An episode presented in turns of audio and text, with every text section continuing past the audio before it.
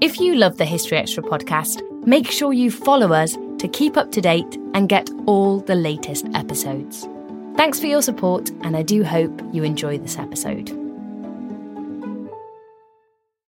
When you need mealtime inspiration, it's worth shopping Kroger, where you'll find over 30,000 mouthwatering choices that excite your inner foodie. And no matter what tasty choice you make, you'll enjoy our everyday low prices, plus extra ways to save, like digital coupons worth over $600 each week. You can also save up to $1 off per gallon at the pump with fuel points. More savings and more inspiring flavors make shopping Kroger worth it every time. Kroger, fresh for everyone. Fuel restrictions apply.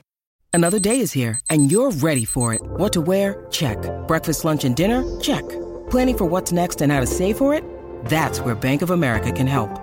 For your financial to-dos, Bank of America has experts ready to help get you closer to your goals. Get started at one of our local financial centers or 24-7 in our mobile banking app.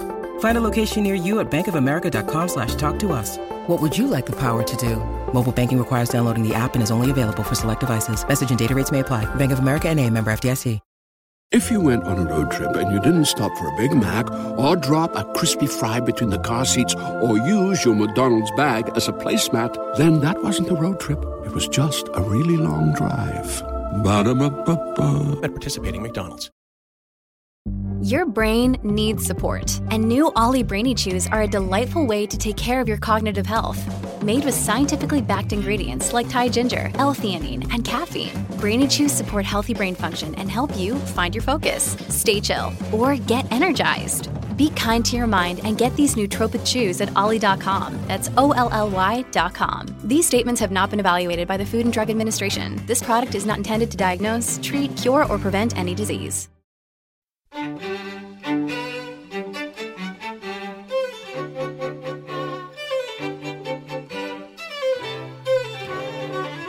It is. We believe that everything has a history. We mean absolutely everything. So it's not just objects. We we we think about emotions. We think about bizarre things as well. That was Sam Willis talking about his distinctive approach to examining the past.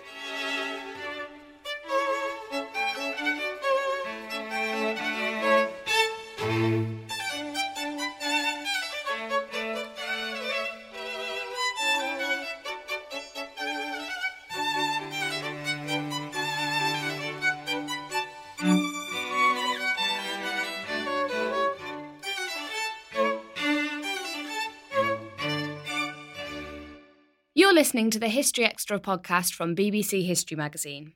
We're the UK's best selling history magazine, available in print and several digital formats all over the world. Find out more at historyextra.com forward slash subscribe or look out for us in your digital newsstand or app store. Hello and welcome to the History Extra podcast. I'm Rob Attar, the editor of BBC History magazine. Today's episode is a joint interview with the historian and broadcaster Sam Willis and Professor James Daybell of the University of Plymouth. Together, they've written a new book entitled Histories of the Unexpected. And this was the subject of their conversation with our staff writer Ellie Cawthorne. So today I'm down in Exeter and I'm joined by uh, Sam Willis and James Daybell, who are the hosts of the Histories of the Unexpected podcast. And they're also the authors of a new book based on the podcast of the same name. Um, so the series looks at the surprising histories behind everything um, in our everyday lives, from beards and clouds and clocks to courage, bubbles, smiling, and even holes. So to start us off, I wonder whether you could just tell us what is the idea behind Histories of the Unexpected? The idea behind Histories of the Unexpected is um, it's deceptively simple. Um, it is. We believe that everything has a history. We mean absolutely everything. So it's not just objects. We we we think about emotions. We think about bizarre things as well. So uh, we done a done one on the lean, for example. We're really interested in the history of people leaning over and buildings leaning over. Um, what we wanted to do was to demonstrate that everything has a history, but also there's another key part of it, and that is that everything links together in unexpected and often rather magical ways. So that's what we do. So, for example, the history of the hand uh, links to scrofula and the royal touch, or the history of clouds uh, is actually about um, miasma and cholera. Yes. um, or the history of the smile, or the history of cats, or the history I found out the other day of the bubble is in fact all about the French Revolution. That's right. So we, we come up with these these ideas. We we we sort of challenge ourselves to write a history of something which we weren't necessarily sure had a history, um, and then I mean it, it's always like it's like a professional challenge between us, isn't it? It's a game. Like, can, It's a it is a game. can you write the history of dust, or can you write the history of snow, or mountains, or whatever? Yeah. This was one of the one of the weirdest things recently was when we were when we were thinking about how to turn the podcast into a book. Uh, we went for a long walk and just tried to come up with uh, with thirty different topics. And I remember having having sort of finalised everything, and then driving home, Sam sort of l- sort of looked at a tree and saw it tilting over, and he said, "We should do the history of the lean." And I thought that's brilliant, but I had no idea Yeah. how on earth we were going to be able to do it. So, where did the very first concept for this come up? That come came from? up from um, the idea originally came from me when I was leading a tour around HMS Victory, and I was explaining all about the ship and the battles it had fought in, and all the crew that had been on board and what they ate, the kind of the predictable standard things in history that you might expect. Uh, and then we walked around to the, the stern of the ship, and if you can imagine HMS Victory in your mind, it's got an amazing window at the back. It's like a it's like a um, a conservatory. It's like a conservatory on the back of a tank. This thing is built as a warship, but it's glazed. It's an extraordinary thing. And someone said to me, "Why is this window here?" And I- have a PhD in naval history. I've written an enormous amount of books on naval history. I had no answer. And then it, I looked into it. I thought, "What is the what is the history of the window?" And it's more than that. It's actually the history of looking in the 18th century. And you can only explain why there is a window on the back of a sailing warship if you understand the history of looking, particularly looking through windows in the 18th century. And it's amazing. Anyway, I then suggested this to James, and I thought, I'm, I'm doing something slightly off the wall here. He said, No, I know exactly what you're talking about because oranges are all about the gunpowder plot. I thought, What? But I also said the history of the window is not about the Enlightenment and about ways of looking. It's in fact all about defenestration. It's all about the start of the Thirty Years' War and throwing people out of windows. Yeah. Um, or it's about um, iconoclasm and it's about smashing windows. Yeah. and then we realised that it, we- we're trained completely differently as historians. I'm trained in 18th century maritime naval history primarily, although I have done a lot of other stuff. And you're primarily a Manuscripts. uh, manuscripts, um, Tudor history, early modernist. Yep. Um, and if you, we discovered that if you get a theme or an idea or a subject, um, we both had things to say about it, but they were both completely different. And that kind of blew our minds and made the whole process of discovery absolutely fascinating. Because when you have two historians coming at the same thing from a different perspective, you realise that there's a kind of mind blowing complexity of history. And this is a good way of exposing that. Yeah. Does that make sense? Yeah, yeah, yeah. It- it- I mean, for me, also, it's about.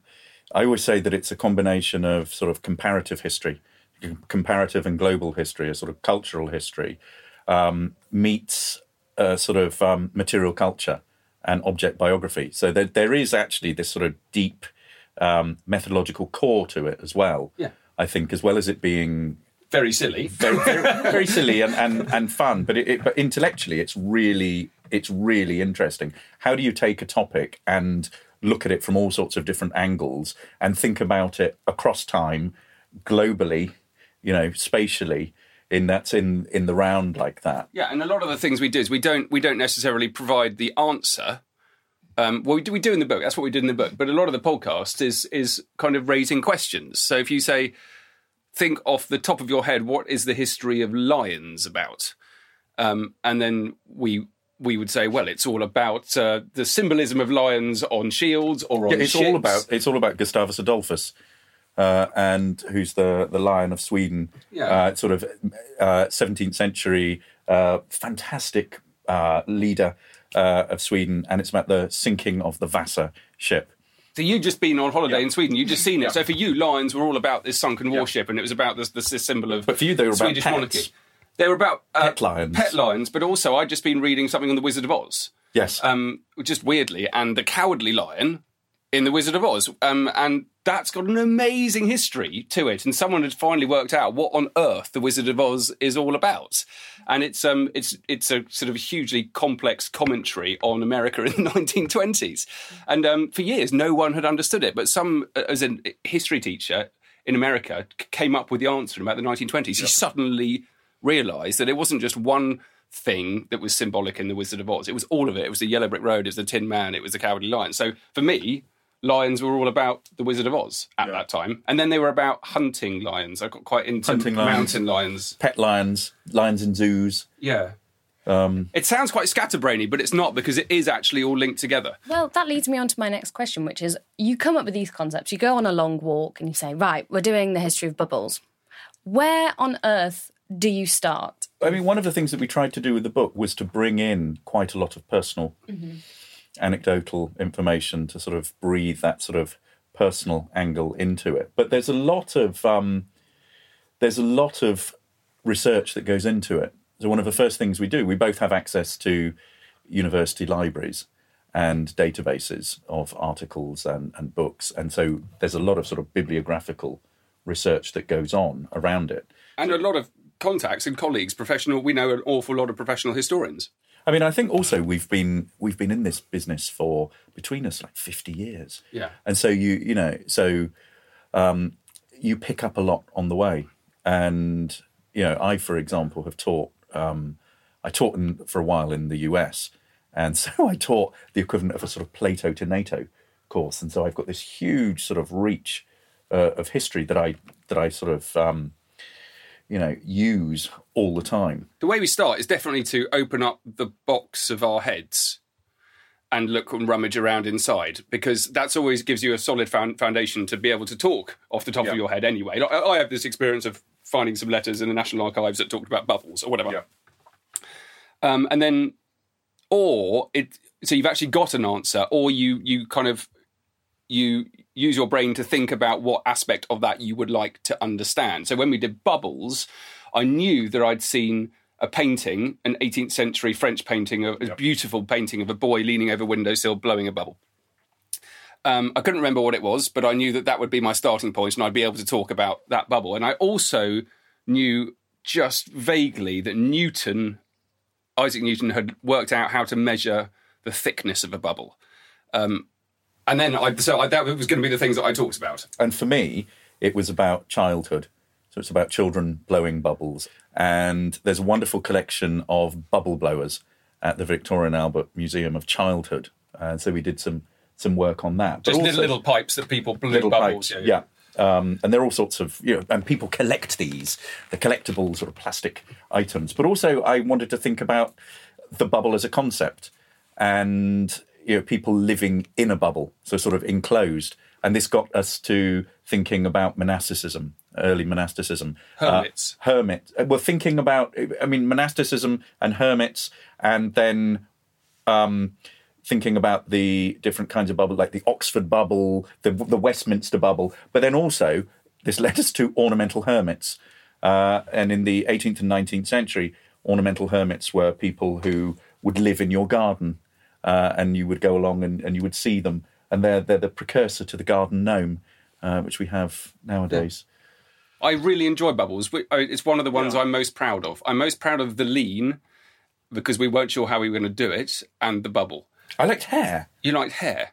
I just want to go back to the lean because just Okay, quickly, go on, um, go on, because go that on. was that was right. It was all about leaning buildings. So it's a, it was a change from medieval architecture. So if you think of the shambles in York, um, where you've got the tiny narrow medieval streets, all the streets crowded over, leaning over each other. And there are no straight lines anywhere. And then you you, you contrast that with um, Paris, like 19th century Paris, which being all of the medieval stuff's been removed. Everything's straight lines. Everything's very perpendicular, and it was all to do. It was all to do with like the fear of the medieval, the fear of um, superstition. It was to do with uh, the fear of disease and cleanliness reflected in buildings. And then and then we did the human lean, um, which is to do with the history of walking sticks and the way that disabled sailors are depicted in contemporary cartoons. And then we did then we did the Hollywood lean.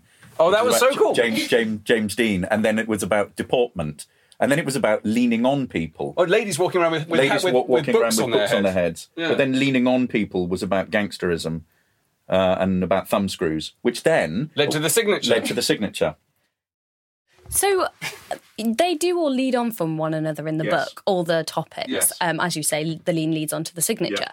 James, you wanted to write or talk about leaning on people and pressure and bullying people, basically, which led on to the history of torture. And then we were doing Guy Fawkes and thumbscrews. And he's got this very famous signature of him signing a confession to um, being responsible for the gunpowder plot, which has been signed in a very kind of shaky hand. And then we suddenly found ourselves with Guy Fawkes' signature, which had been written after he'd been tortured. He'd been lent on quite Which led to the severely. signature. And we suddenly went, oh, but the history of the signature's interesting because I noticed that wh- that Guy Fawkes' signature had at that moment changed from Guy Fawkes before being tortured to Guy Fawkes after being tortured. So Guy Fawkes's he his signature itself had a little personal history, um, which kind of followed his his life experience. And then I loved the signature was fantastic, wasn't it? Nelson's got a very interesting signature because uh, he lost an arm, so his his signature has a personal history as well. This is just one aspect of the signature. Um, you can talk about where you sign letters, which is really Yeah. interesting. So this is the history of it's people who have been injured. They might have suffered a stroke. That's very common. It's one of the most common things that affects people's handwriting, funnily enough. Um, and so Nelson loses an arm. Mean, he has to learn to write left-handed. Um, so he, he has a, a new signature. We've got we've got letter showing his first attempt at writing left-handed, different kind of signature. And then he he his his name changes. He goes from vice admiral to well, he goes promoted up to vice admiral. Um, he has he then gets knighted. He then becomes a baron. He has to change his. He doesn't know what to call himself. He has this kind of terrible personality crisis um, and kind of practices with different names. He becomes Baron Nelson Bronte, Baron of the Nile, and you know it, just, it gets very confusing. Um, so yeah, his personal signature changes. So you've got a kind of chronology Yeah. of the signature that develops over time. But the signature is also a way of looking at Tudor politics. So if you think about the, if you think particularly in the reign of Henry VIII, the king's signature was one of the mechanisms for uh, getting anything done and for power, and who had control of his sign manual. So that's the signet um, was very important. The signature is also about universal literacy. So it's a way of measuring I literacy across across time. So how does that work? So basically, you the a very sort of crude measurement for literacy, so the ability to read and write, is whether you can sign your name or not. Um, and it's not perfect, but what it means is you can look at it across time. You can look at it all over the world. All you need to do is collect signatures. The distinction is between whether somebody signs or makes a mark. If they sign, they're deemed to be literate. If they make a mark, they're deemed to be illiterate. And so you can get these sort of huge statistics, you know, over time, and look at how how literacy shifts and changes over time. The William- William problem is you've got Shakespeare's the- parents? yeah, yeah, Literate or both, illiterate? Both both wrote um, both wrote marks. Yeah. So we have property documents that survive. So a mark is like a little squiggle because you It can't might be a cross. spell your name. A cross. But some of them are very elaborate. So merchants would have had very elaborate marks that would have been, you know, a butcher might have had a, I don't know, a pig's head or something. Or, What would yours have been? you know, what would mine have been? Daybell. I have no idea. Day and a, you know, I don't. I suppose a half a bell, uh, and then a sun, you know, on on it. Not a smiley face. They're basically emojis, aren't Could they? be could be a smiley Tudor face. emojis. Basically, basically emojis. I want to go back to um, we, we we lost the thread of what we were talking about earlier on, which was this idea about the about everything leading into each other. So one chapter leading on to to the next. And I think at the heart of the the concept of this book, as Sam said at the beginning, is that everything has a history, but also everything links together in unexpected ways. So one of the things that we wanted to do in this book was to basically show how each chapter led to the next. And then the clever thing is, am I allowed to say it was clever? I think it is quite clever. um, but the, the whole book comes full circle. So we start with the hand, we go through gloves, blah, blah, blah, blah, blah. We end up with the lean and the signature, and then the signature leads back to the front of the book, which encourages our readers uh, to, for a second read. Yeah, I think they'll need it because they won't know what we're talking about. but but but one but one of the interesting things is how we achieved that. So we didn't sit down and sort of go right. The hand next comes the gloves. Next comes. We came up with thirty different topics. Some of them naturally flowed into each other, but then we had to very we had a stage once we'd written all the chapters. We then had a couple of weeks where we worked you know, very hard on forming these links How does between clocks it. move into needlework, for example? How does Yes. rubbish go into snow? How, do, how does how does clocks move into needlework? I can't remember. Um, So it's all essentially a massive um, game of degrees of separation. Yes, that's exactly what it is. Yeah. No, I think what we wanted to do is to tap into the kind of mind blowing complexity that scholars, professional historians, have achieved. They use all sorts of different approaches, all sorts of methodologies, research techniques. There are people doing PhDs now, which are absolutely mind blowing, wonder, wonderful stuff. And we wanted to find a way of sort of tapping into that complexity, but also making still making it accessible and fun. Um, and I think we've done it. But it's we, we- all we try and do as well is root it in in the latest, most interesting research. Yeah, yeah. I think that I think that's right. And we've both written those the other other kinds of history.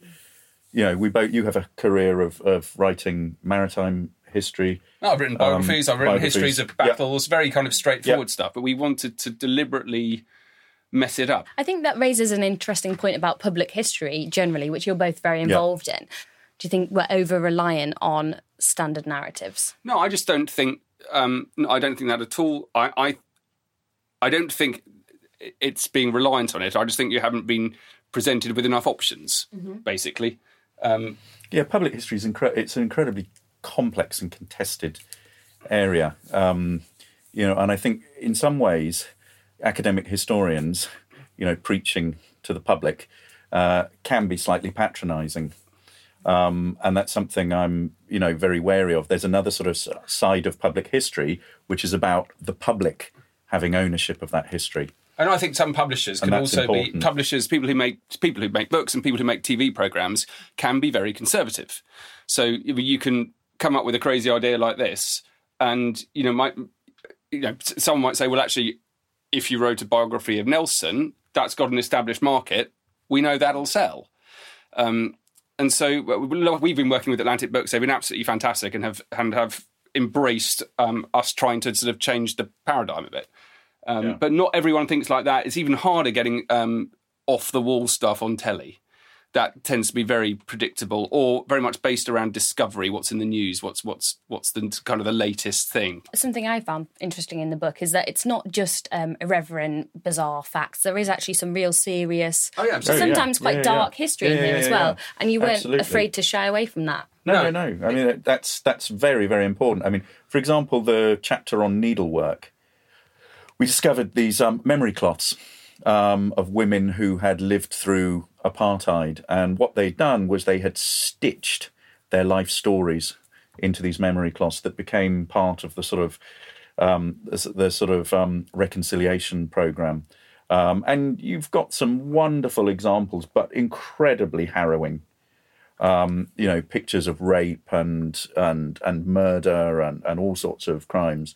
So that sort of starts off the chapter that then leads through discussions of gi- the giving of gifts and tapestries there's the Oh, And armada tapestries Ireland. abuse in Ireland, and there's this wonderful um, there's this wonderful discussion of the materials at the Foundling Museum, the Foundling Museum, the sort of museum set up for orphan children, and there's some wonderful work done on this. Um, when mothers left their children, they left them with little fragments, Yeah. little pieces of fabric um, that are that, that I would identify them later on um, which are which are wonderful sort of emotional pieces um, that sort of connect um, mothers to children and, and stories about about orphans. But also, you've got about you've got several thousand examples of these that survive, and it is one of the best collections of ordinary people's clothing and material that survives from that period. So it's not. I mean, I think the point to make is the book's not a kind of frivolous miscellany.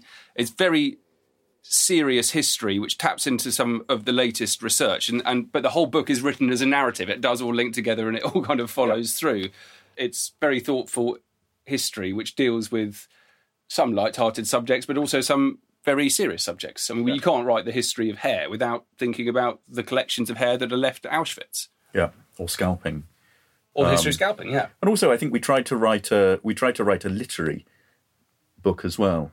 We tried to write something that I think was was really good prose. Um, I think that was something that was really important to both of us. to write, so that it is a joy to read. Um, that's the kind of book I like reading. Um, at the back of the book, you have a page for readers' suggestions, which I don't think is something I've ever seen in a book That was his. That was his brilliant idea. What's on your own personal lists, though, of what you want to cover next? Oh God, we have a list of like two hundred. I want to do whales, so we. I've read Moby Dick over over the summer as one of my sort of. Each summer I read it. I have to read a great American novel. I read Moby Dick, and it's like it's. I mean, it's wonderful, brilliantly written. Uh, kind of like sort of reading through treacle. Uh, but I want to do. I want to do whales. Yeah, you want to do whales? We did. Um, Handwriting. We're going to do handwriting. yeah, mischief. I wanted to do Tattoos. Yeah, teeth. We're, we're writing we're writing a little book uh, at the moment about the Vikings, Yeah. and teeth are coming into that. I do the history of chewing instead of teeth. Chewing. I think chewing. I do the history of amazing. saliva. Uh, spit. We wanted to do spit. No, Tongues. tongues horrible. We were going to do spit because we were going to do spitting in World War Two. That's um. Ooh, it's, nice. So. Uh, uh, Hitler very famously spat a lot, but there's also an interesting history of anti-Semitism and people spitting at Jews throughout um, the the 30s and then throughout the Second World War, and it happens now. Um, so there's a really interesting and spittoons as well. Spittoons. So I, I'm chewing and spit is where I've done it. Have you found that since you've written the book, um, you've been going about your everyday life Yes. and something or an on action a daily caught in your on a daily what- basis. Yeah, absolutely on a daily recipes. basis. That was the one that came to us because James was like, "Well, I like cooking. I, I do. I make a recipe." And I was like, "Oh my god, let's do the history of recipes. I bet they're amazing." lists, Lists were fantastic. Who knew how important lists are? tattoos, I, and this comes about because a, a colleague of mine was t- telling me an anecdote about um, somebody that he knew whose husband or partner had died, and she'd had the ashes uh, sort of um, put into ink and then tattooed onto her back as a sort of token. So I, that got me thinking about uh, we need to do the history of tattoos. Wells. I'd like to do Wells. Uh, history of Wells is fascinating because it's all to do with the history of urbanism, urban growth, um, and, Cows. and hang on. Sorry. Wells are also like chimneys in that you find the most amazing stuff in them. So the history of chimneys is obviously it's about chimney sweeps, blah blah blah. It's all about architecture. That's kind of boring.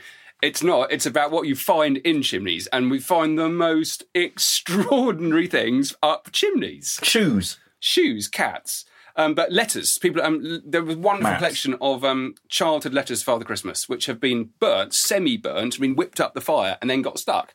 And so builders have been then finding them in sort of present modern renovation. So go and look up your chimney. There's someone found an early 17th century map of the world stuck up their chimney. It had been a bit drafty, so at some point someone had taken. There are only like four of these things on Earth, um, and it was found in pieces up a chimney.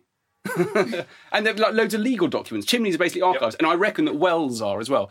But you find all sorts of stuff down wells, like an archive. secret rooms. If you've come across the Tresham papers, Tresham papers, they're, they're this 16th century recusant family, so they are, you know, they're Catholic, and they decided that they were going to um, hide all of their all of their family Uh, papers. hiding. Now that's Hiding. a good one. History of hiding. but they Brilliant. put they, they put them in a in a, a sort of an oil skin cloth and wrapped it all in wax, Yeah. and then put it inside a chimney and then bricked it all up.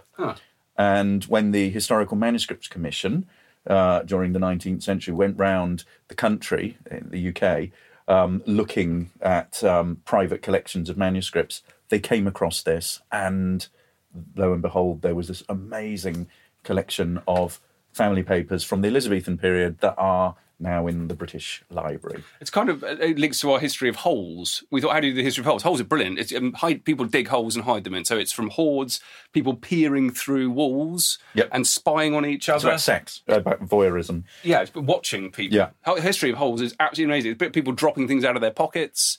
Um, It seems like there is literally nothing that you can do a history of. If you can do a history of a hole, which is essentially it is a The history a of hole silence. with nothing in it. Oh, the history of silence. That's one that we want to do. I read Diarmaid MacCulloch's book on silence and and and Christianity, um, silence and religion, and I think something on that would So be it's about people choosing to be silent when they choose to be silent, and people being deliberately made to be silent. Um, that's good, but there is there is nothing. You can just keep going. cows. I, I was talking. earlier, I wanted to do cows, Nazi super cows.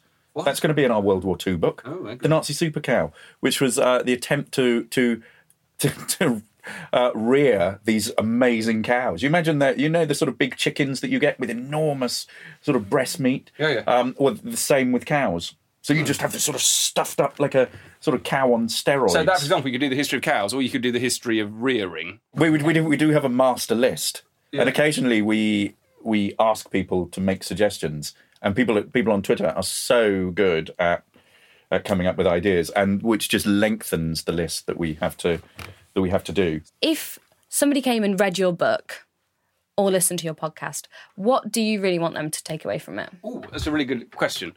I would like them to take away the fact that history is a much more creative process than a lot of people take it to be. Um, it's a lot of people. It's like you you learn a story, you tell the story, and it's about remembering facts, about remembering dates, and it's not. It's about thinking creatively. So what I'd like people to do is to, is to suddenly realise that it, it's it is an art form. Basically, you you you found it in knowledge, you found it in proof, and use good research to do so. But the the way to be a professional historian, or even an amateur historian, is to think creatively about the past ask yourself questions and find out the answers. That's basically it. But if you don't think creatively and you don't if you can't see the holes, the gaps that need to be filled in, then you're not doing it quite right. But hopefully this will allow people to realize that there's histories of all extraordinary things and if they think about it right, they'll come up with an idea and then they'll realize that there isn't a history about it. So it's that it's that it's a sense of intellectual curiosity with it as well. But I think also one of the things that we are passionate about is making history accessible and making history fun. I think it's it's making history enjoyable to as broad a range of people as you can. I mean, as a professional historian, you know, biggest conversations not for sometimes, you know, at a dinner party or when you're meeting people, um, you tell them you're a historian and they say, oh, "I hated I hated history at school," and I've heard that you know for years and years and years. And what I think has been really heartwarming is just the interaction with people who listen to the podcast and hopefully who will read the book, is that they suddenly sort of see history as something that is incredibly interesting And vibrant. and vibrant. Yeah. And I think that's the big that's the big thing. People who don't want to sit down and read a dense biography of you know Churchill or or they're not into military history or whatever. You know, if they if they listen to the podcast or read the book, they're going to get something that is you know really exciting, Yeah. dynamic, um, that will really make them think. That was Sam Willis and James Daybell. You can read a version of this interview in the October issue of BBC History magazine, which is on sale now and also includes articles on Anne Boleyn's family, the Munich crisis of 1938, and women of ancient Rome, among other things. Sam and James's book, Histories of the Unexpected How Everything Has a History, is due to be published early next month by Atlantic and the two authors will be discussing the book at our History Weekend events in York and Winchester, which are now just a few weeks away. You can find out more details and book tickets at historyweekend.com. And that is all for today, but we'll be back on Thursday when Peter Hitchens will be challenging the traditional narrative of the Second World War. Thanks for listening to this History Extra podcast, which was produced by Jack Fletcher. Do let us know what you think about this episode by emailing podcast at historyextra.com and we might read out your messages in future editions. Alternatively, why not keep in touch via Twitter or Facebook, where you'll find us at History Extra. For more great history content, don't forget to visit our website, historyextra.com, which is full of history articles, quizzes, image galleries, and more. Plus, it's where you can download hundreds of previous episodes of this podcast.